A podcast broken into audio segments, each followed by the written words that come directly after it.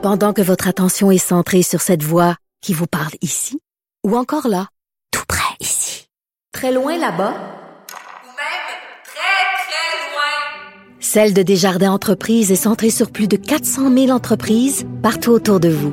Depuis plus de 120 ans, nos équipes dédiées accompagnent les entrepreneurs d'ici à chaque étape pour qu'ils puissent rester centrés sur ce qui compte, la croissance de leur entreprise.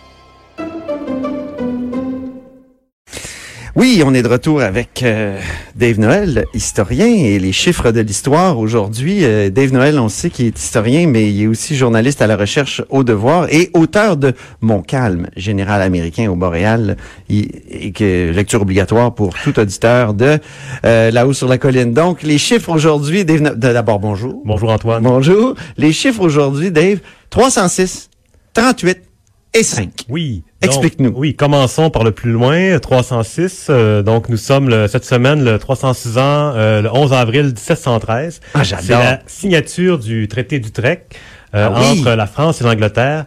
Euh, un traité moins connu que le traité de Paris, que- qui a été signé en 1763, qui a mis un terme à la Nouvelle-France. Mais ce traité-là annonçait un peu ce qui s'en venait. Euh, donc, c'est... euh, Notre professeur d'histoire, Oui. Gilles Bureau, je sais pas s'il nous écoute, mon professeur d'histoire en secondaire 4, Mhm. il mettait, il avait mis au tableau un énorme 1713 OK. pour dire que le traité d'Utrecht, c'était extrêmement important.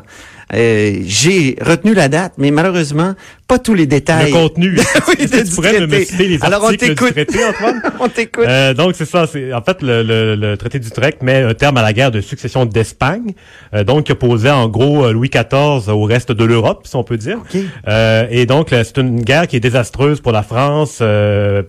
C'est, très difficile. Il y a aussi la, famine qui se mêle à tout ça. Donc euh, la France est contrainte de, signer un traité qui est très désavantageux.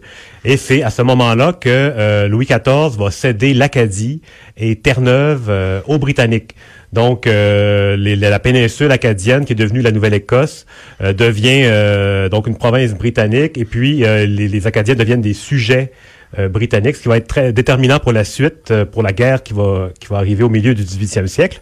Et puis, euh, la France reconnaît aussi celle de la baie d'Hudson à à euh, l'Angleterre, mais ça fait en sorte aussi que euh, la colonie de Nouvelle-France va s'étendre vers l'ouest graduellement pour compenser la perte du bassin de fourrure de la baie d'Hudson. Donc, euh, vers l'ouest, donc, Donc vers les Détroit, euh, ouais, vers, vers ce- ce- cette région-là, les grands lacs, le lac Winnipeg, euh, les Lavéranderies, les explorateurs. Donc ça va Quand on va à Chicago, notamment, on voit oui, ça plusieurs déjà explorateurs. ouais, c'est ça, mais Ouais. vraiment le, le, le- comment dire, le commerce des fourrures va se re- restructurer autrement, plus vers plus vers l'ouest.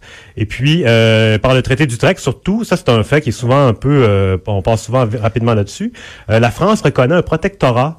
Euh, britannique sur les Iroquois de, du lac Ontario. Ah bon? Donc, euh, c'est- un peu... euh, c'est une clause qui va être Sur interprétée... la tribu.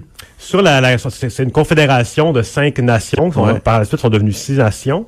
Et puis donc la, la, la France leur reconnaît ça, mais rapidement ils se sont mis à contester cet article-là.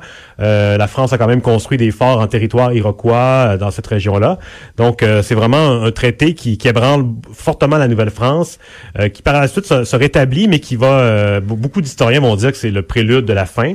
Euh, je suis pas tout à fait convaincu. Je crois que au traité de, de, de- d'Aix-la-Chapelle de 1748, la France aurait peut-être pu tenter de préciser les frontières, obtenir des gains ici et là, surtout préciser le flou des frontières, parce qu'au 18e siècle, souvent, on va dire euh, nous cédons l'Acadie, mais qu'est-ce que c'est l'Acadie? Ça s'arrête où? À quel endroit? Pour les Britanniques, l'Acadie euh, se rendait jusqu'en Gaspésie, euh, même la rive sud du Saint-Laurent, tandis que pour la France, l'Acadie, ça s'arrêtait à la Nouvelle-Écosse actuelle. Donc, c'est beaucoup, il y a beaucoup de flous qui ont contribué aux altercations de frontières par la suite. Très intéressant.